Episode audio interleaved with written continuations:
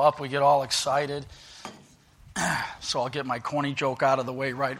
Today we're talking about the wise men, and this uh, guy went down south and he went to a diner, and when he walked in the diner, he uh, um, looked across the street and there was a manger scene. It looked kind of funny because all the wise men had fire hats on, right? And he's kind of perplexed, and he says to the waiter, What's the deal with the fire hats on the wise men? And she goes, Oh, you must not be from the south. And he says, What do you mean? He says, Well, don't you know the Bible says the wise men came from afar? So today's message and this today's passage, it implies some things that we all got to be focused on. Wise men, they're, they're, you know, what does it really mean to be a wise man?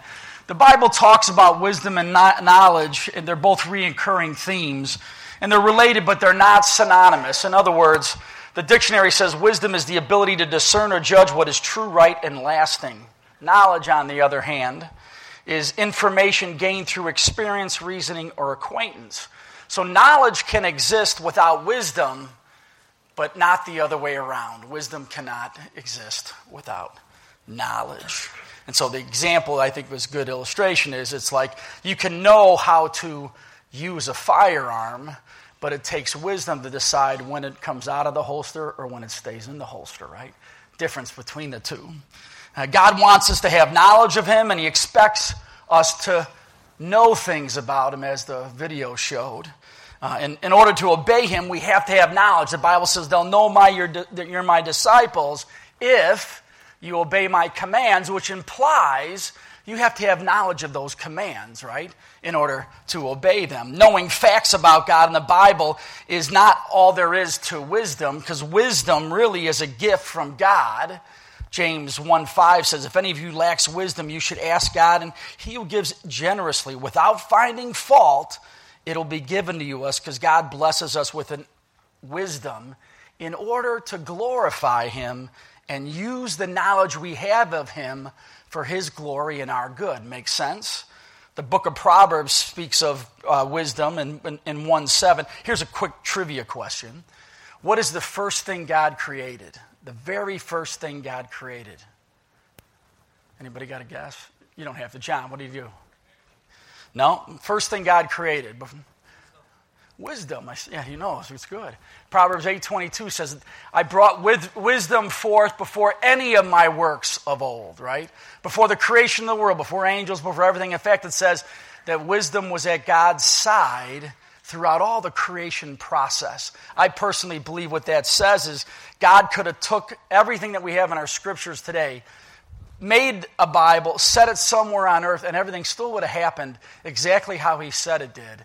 Not because he would have made it happen, because he knows how things have happened. And he knows how to orchestrate life for his will always to be done.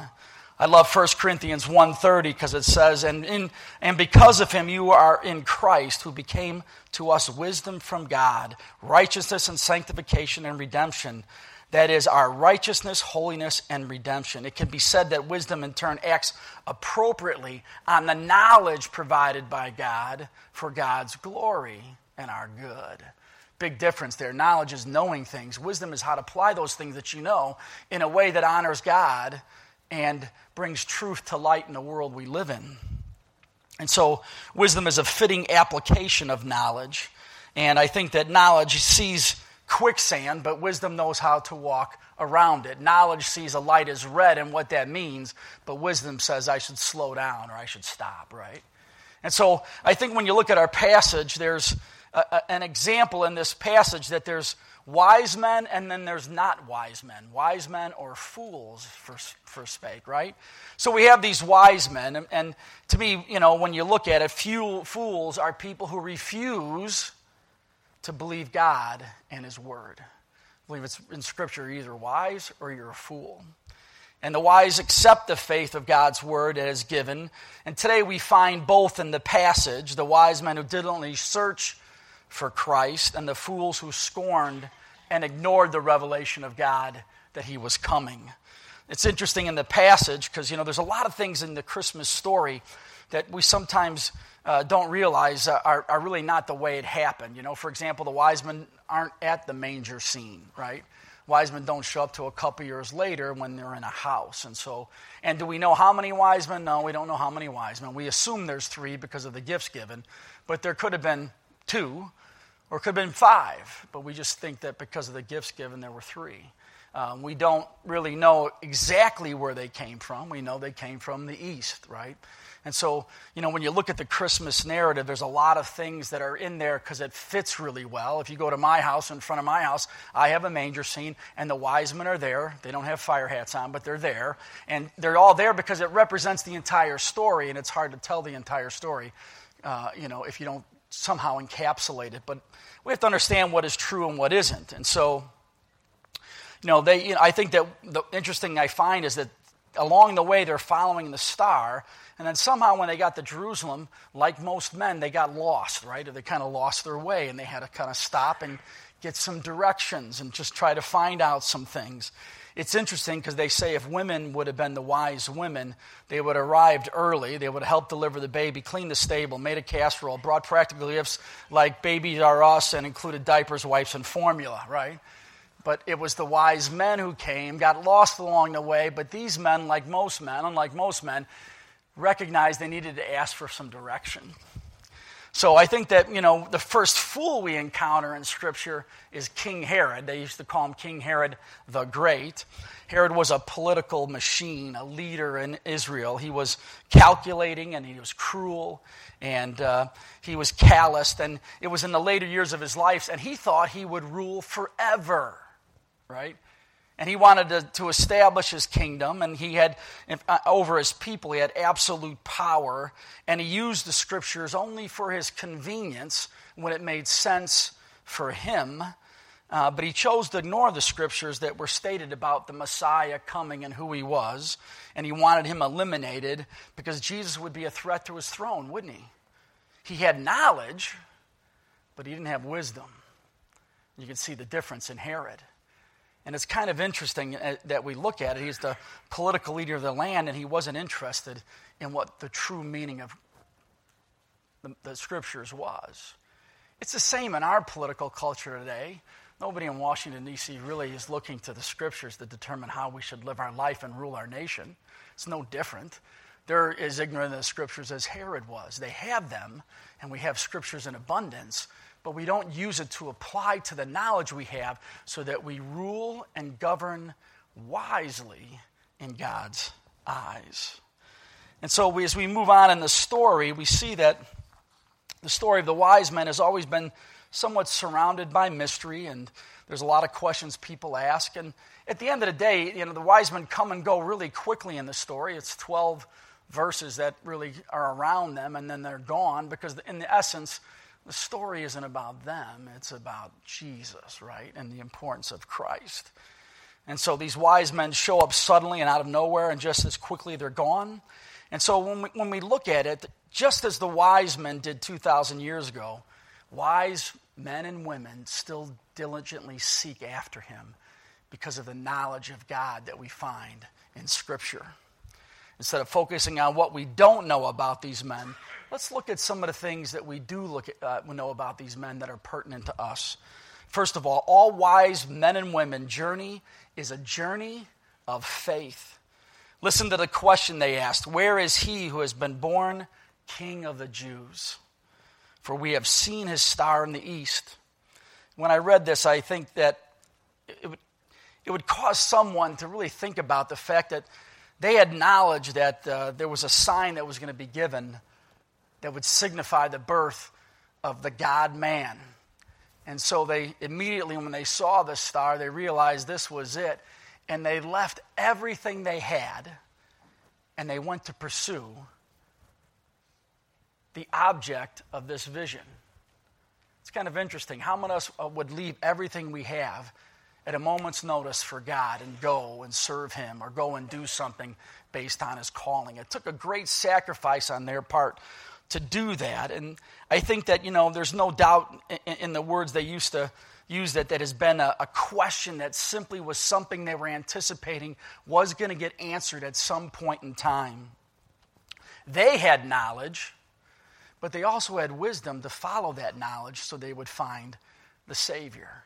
It's an interesting, you know, the, the scribes of the day and, and, the religious people of the day, when they come to Jerusalem and they ask, Where is he to be born? They knew the answer, they had the knowledge, But they didn't have wisdom to drive, or walk, I should say, five miles to go see that person, to go see the fulfillment of that prophecy. To me, I think that we don't realize how sometimes it takes to be a sacrifice to truly search for Christ in Christmas. But at the end of the day, I know that was the same thing that Abraham felt, right? When they asked Abraham to leave his land and go to a land he had not known and leave everything behind at the command of God. And the Bible says, So Abraham left as the Lord told him. He had knowledge of what God wanted him to do, and he had the wisdom to follow it. To me, Noah had knowledge to, of, of, of what God asked him to do to build an ark. It took him some hundred years to do it and he obeyed God. He had wisdom to know it was the right thing to do. And so we see that all through Scripture, people who had got a word from God and followed God's calling along the way. Peter, Andrew, James, and John left their jobs and family to become fishers of men. Because following God is a journey of faith based on Scripture. And for some of us, it's forgiving others as we want to be forgiven. That can be tough for us. For some, it's obeying Scripture when it comes to stewardship and financial responsibility and to love one another as you, as God has loved us. Those are tough commandments. We have that knowledge. The question is do we have the wisdom to apply it to our life in all situations and circumstance? And think about it. We have the full counsel of God. They didn't, right? They only had the Old Testament writings and the revelation of God incarnate. We have everything. And the question for us is do we just have knowledge or do we really have wisdom? Because they're two different things. See, a wise man's journey involves faith, but it also involves worship. When the wise men went on this journey, it was for one single purpose, and that was to worship the King of Kings. They brought with them three gifts gold, frankincense, and myrrh. And I would push to suggest that that means they knew why they were coming. Because those gifts had purpose, as we sung about, right? First of all, gold represents wealth, kingship in those times. Gold is a gift fit for a king. It reminds us today that God deserves our very best. God deserves the best we have to offer because He is the king. He was labeled the king at his birth, and he was labeled the king at his death. John 19 19 wrote that he was on his cross was put Jesus of Nazareth, King of the Jews. In Isaiah, it said that on the increase of his government and of peace there will be no end, and on the throne of David over his kingdom, established it to uphold it. Luke tells us he will be great and will be called Son of the Most High. And the Lord God will give him the throne of his father David, and he will reign over the house of Jacob forever, for his kingdom will have no end. And later in the book of Revelation, it says, On his robe and on his thigh, his name will be written King of Kings and Lord of Lords. I think the wise men knew who he was. He was going to be that, the King of Kings and the Lord of Lords frankincense, kind of an interesting substance. It represents deity. They recognized him not only as the king, but as God himself. Frankincense is mentioned 17 times in the Bible, and it is used as incense during prayer and in sacrifices. We know that it's not right, right to worship a man unless that man is also God. I think these wise men were much wiser than we think. I think they realized that this was God in the flesh and they came to worship him as such. And frankincense was only used in the temple for worship. In the Old Testament, God's people had to go to the temple to meet with God. Today, uh, our, our bodies are the temple of the Holy Spirit versus then being just the temple itself. And one of the things you would see in the back of the temple was the altar of incense. And there would be hot coals, and they would take the frankincense and they would pour it on the coals, and it would create a, a scent and smoke that would rise up. And the picture was that that rose up to God, right?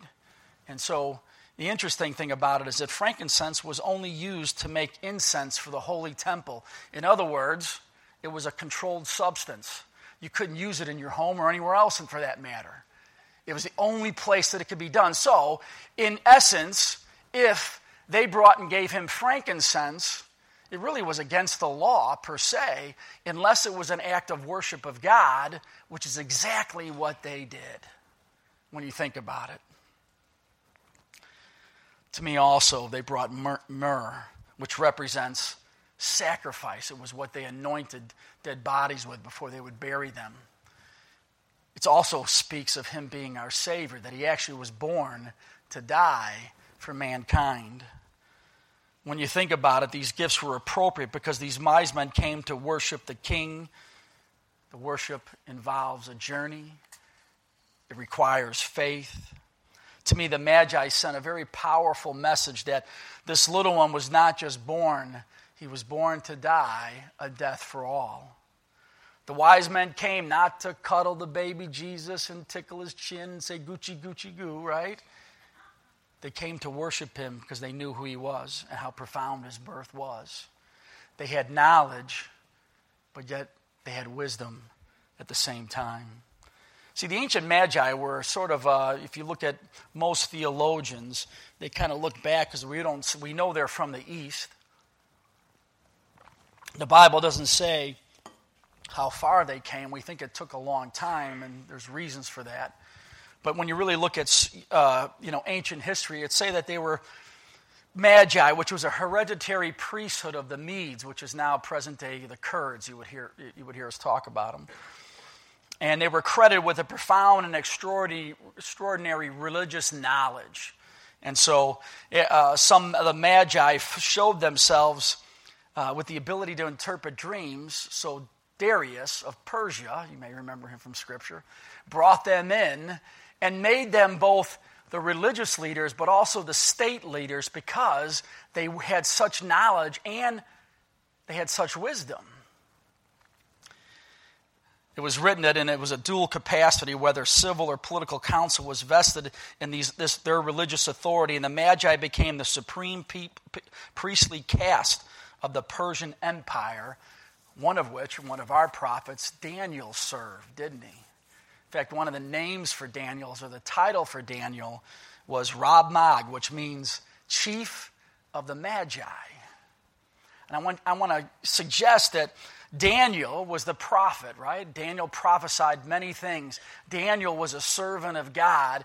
Is it too out of line to say Daniel probably in, invoked his wisdom and knowledge into a certain sect of men because we don't know were they Jews? Were they Gentiles who believed? Who were they? But somehow these men had a knowledge of what God was going to do and how the sign would come, and they had been looking for it. And for some reason, when you look at this connection between uh, this ancient priesthood and what we see today in the story, it seems to make sense that these men served under Daniel. Most theologians think so. And what they think is that these men then knew the sign, and when the sign came, they knew it was time to go and see the fulfillment of what Daniel taught them hundreds of years before that. Isn't that interesting when you think about it? Let me make it even more interesting for you. Both the Persians and the Jews, Jewish nation had regained their independence at one time. The Jews under the Maccabean leadership, and the Persians as the dominating ruling group in the Parthian Empire. It was at this time the, Mag, uh, the Magi and their dual priestly government office was composed under what they called the Council of the Magistanes, where we get our word magistrates today from. And their main duty was to include it to be the choice and election of the king of the realm. They were kingmakers. So, because you kind of wonder in the story when they come into Jerusalem and they're asking, Where's the king of the Jews? why Herod and everybody else was disturbed. Here comes these magi from the east, kingmakers, looking to crown a new king. I'm sure that made Herod a little uneasy. Herod was more interested in maintaining his power and not seeking and recognizing the true power in God. It's interesting because it's this, these Persian kingmakers that enter Jerusalem and cause such a reaction that causes everyone to see their true colors. Herod met with them in secret. And then he deceived them because he had his own purposes in mind. I think you find in this story the conflict that all of us have. Many in today's day, there's probably very few people in, in America that do not have a, not some knowledge of Jesus Christ and who he is. But very few apply that knowledge in a way that demonstrates wisdom in terms of worshiping and honoring Jesus Christ for where he is. Most people in America want to have their own control and their own authority over their own lives, and they don't want to be told how to live and what to do and what not to do. And so they live like the world wants them to live. It's a battle that we've seen throughout the ages knowledge versus wisdom and how it clashes because they're not the same. See, a wise man's journey of, needs a, has a journey of faith, and that faith always uh, uh, uh, ends in worship, but a wise man's journey always involves change. It says in Matthew, but when it was time to leave, they went home another way because God had warned them in a dream not to return. It's interesting to me, they made this long trek. They probably had their GPS, their God positioning system in the star, and they thought maybe we're going to follow that back home. And then an angel comes to them in a dream and says, Hey, go a different way. See, they had knowledge to go a different way, but they also had the ability and wisdom to change, to recognize what God wants them to do for their lives. It's interesting because way back when, when they came out with MapQuest, I don't know if you remember, that was the first way to go online and find things. Now, I was, I was reading a story about funny things on, on the internet, and one of the things this guy said was if you typed in in the MapQuest how to get from Japan to China, you know, it gives you all those little different steps you know, turn here, do this, do that. Step 43 was to, to get a jet ski and take it across the China Sea into China, which I thought was pretty funny, right? You can't find that today, but it's interesting how we sometimes think we know what God wants us to do, but it's amazing how we all adapt our own way to get there or to detour or to redirect or to rationalize that's not what God wants us to do. They were told to take a different route. And to me, I think once you have a journey of faith and you're worshiping God, it always results in some kind of change, doesn't it? If you came in here this morning and you're busy from the season, the minute you sit down and you realize that I'm here because I want to worship the King of Kings and the Lord of Lords, and then you sing your hearts out to God, it changes you somehow. And when you hear God's word and you reflect on what He has for us by the power of the Holy Spirit, it should make us all realize that, hey, look, who am I following? What set of knowledge am I utilizing to apply to my life in a way that shows I have wisdom in Christ?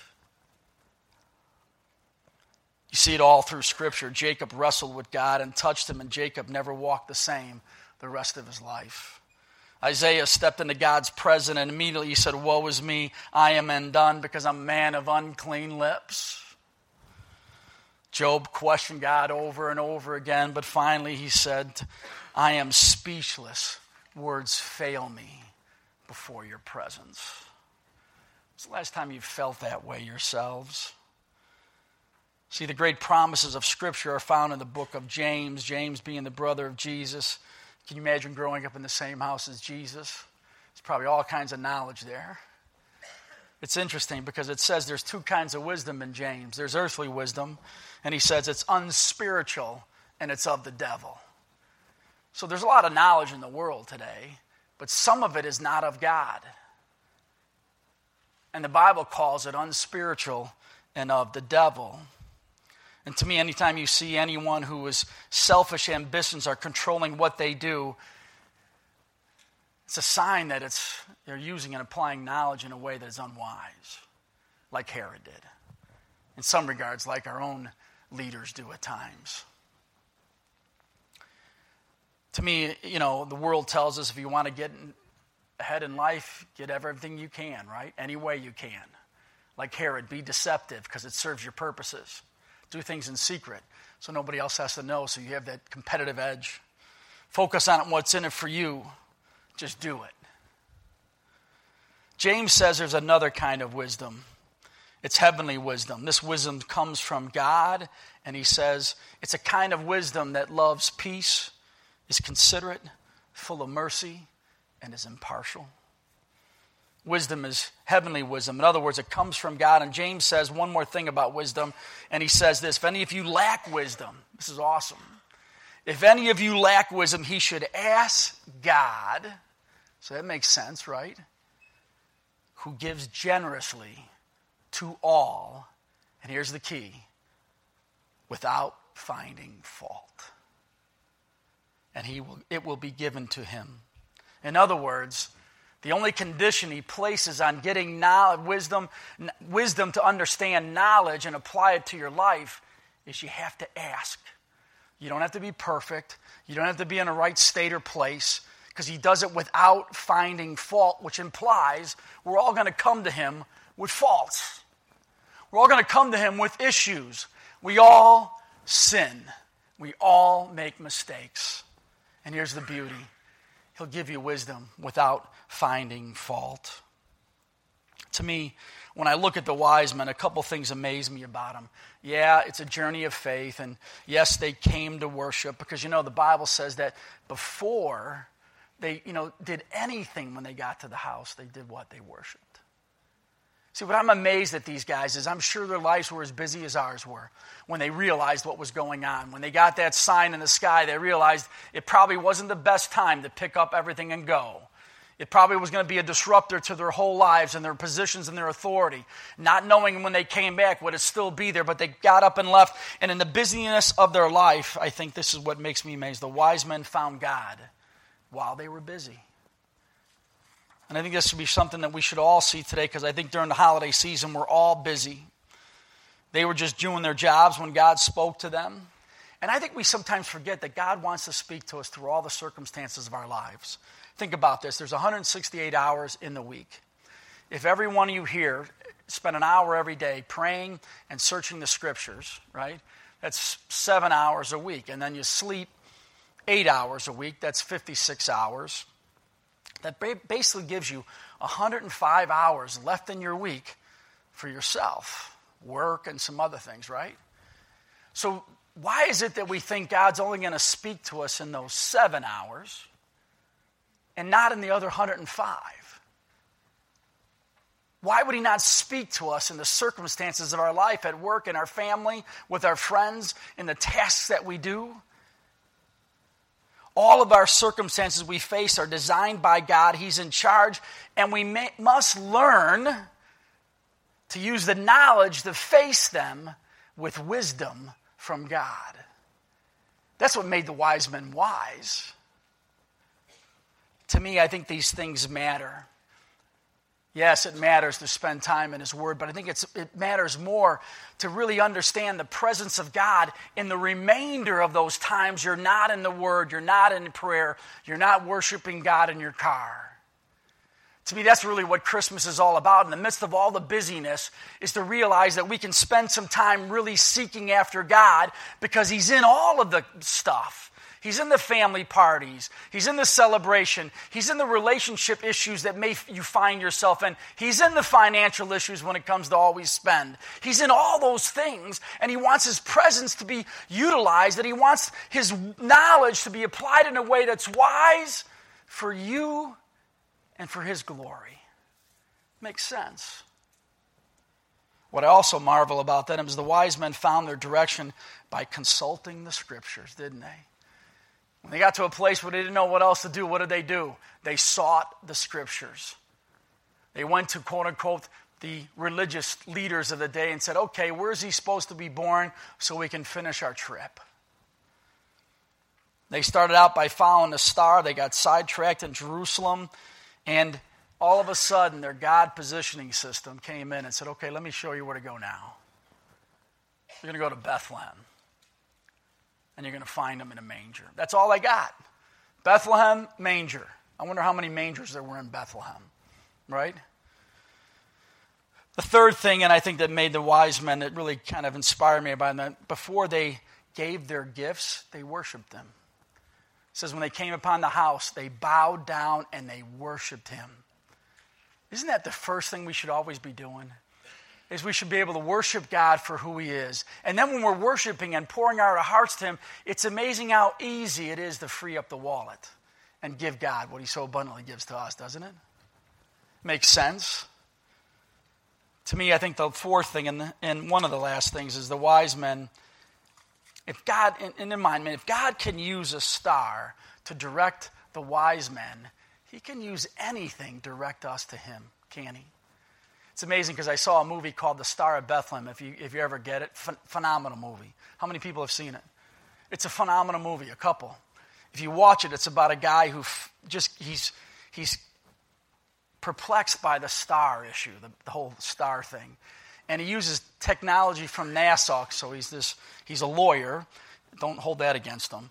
And he, and, and, but he also loves uh, astronomy and he gets into this and he realizes that he uses all this technology from NASA and you know the precision of the world and the universe as God's made it, knowledge, right? He applies that knowledge, which is wisdom, to go back in time and see what was going on in the skies that would cause these guys to recognize something was different. I'm not going to give you the thing. You got to watch it because you'll blow you away. It starts off real slow, by the way, but then it really gets going. But watch it, the Star of Bethlehem. And to me, if God would use a star to reach these wise men and guide them, He can use anything to bring anybody to Him. Because He came to seek and save the lost. We need to just be people who give people the answers to the questions they're asking about life and eternity. Because here's the main thing I think the wise men if they can find Jesus, so could we. They travel thousands of miles to find Jesus found in a manger. The beauty of the story to me at the end is anybody can find Jesus if you're willing to seek after him. If you're searching for God, you will find him. To me, I think Herod did everything he could to not find Jesus. He did everything he could to wipe out Jesus. That's the reason why we think the wise men came when he was about two years old, because Herod's decree was to kill every child two years and younger. Because they didn't return like he asked them to. He said, Hey, go find him. When you find him, come back and tell me so I can go worship him too. In translation, so I can kill him. And when Herod realized what had happened, because he asked them in the passage, When did you find this star? When did you start coming here? And his deduction says, Okay, every kid two years or younger dies. Also prophesied in the scriptures. Think about how God orchestrated Christmas just for a second. This wasn't some random gifts. It wasn't some random men. It wasn't some random occurring of events. Daniel, some many years before this, is prophesizing, some hundreds of years before this. He orchestrates everything, including the skies, and then stops it so these guys come to Jerusalem and ask the religious leaders of the day where he's going to be born. They tell him an indictment on them. It shows that, that Israel wasn't really interested in God. They had a form of godliness without any power. And then God brings all this together prophesied many years ago in perfect perfection. And then protects his child by having him flee to Egypt. To me, knowledge is one thing, but wisdom is another. It's one thing to know something, it's quite another thing to believe something to a point that changes your life. That's why they were wise men. Because when their knowledge manifested in such a way and they applied it to their life, they experienced the greatest event in human history Jesus, God in the flesh. Can you imagine? Can you just imagine after their journey, the, un, the wonder and awe they must have had in terms of who God was? And I'm going to ask you right now as we come to the close here is that still the case for all of us? Do we still have that sort of that magical awe of understanding what God did and why we celebrate it? And then, more importantly, how we need to communicate it to a world that's out there with a bunch of knowledge but is living in darkness because it doesn't have the wisdom of Christ. That's our calling. That's what we, that's, to me, that's what Christmas is all about, is to remind us how unbelievably awesome God is. To orchestrate all of this, to prophesy it, and, and, and, and, and to place everything in place for the benefit of those who are interested in seeking after Him. That's our calling as a church. Not just to celebrate Christmas, but to be those wise men and women who are willing to go out and recognize those in the world who can't or haven't figured it out yet and share with them the good news of all that God did to bring to light the truth of His Word. So I don't know if you're here today and you, maybe you're caught up in the Christmas thing and you just really haven't spent time recognizing what this is really all about. Maybe you've let the busyness crowd out God in the midst of your work and your responsibilities and all the shopping and the family things and everything else that goes on with that. And maybe today, when we're singing, you can just come down and say, Lord, I, I want to give the rest of this time to you. I want to figure out a way to be wise with the knowledge you've given me about your son Jesus to my circle of influence. Wouldn't that be cool? And if you're here today and you've never realized what the, the, the extent that God went to to orchestrate this whole birth of his son for you, it was for you. So that he would come and die for our sins, so that we may be forgiven and have the ability to have a relationship with his Father for eternity in heaven. It's all about Jesus in the end. The wise men were only wise because they followed him. Herod was only a fool because he disregarded what was known and he was more worried about him. Don't worry about what the world wants for you. Seek what God wants from you. And it's just a simple prayer if you're here today. It's just, Lord, I recognize you were sent by your Father to come and live a perfect life and to die a perfect death so that we can be forgiven of our sins. And in doing so, as I accept that and trust in that, I know I'll everlasting in life because of what you did.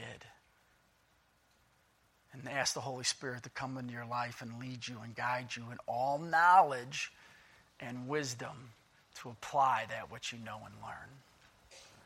It's the point of Scripture. To me, that's the cool part. We don't always get it right, but we always have the opportunity to get it right. Amen.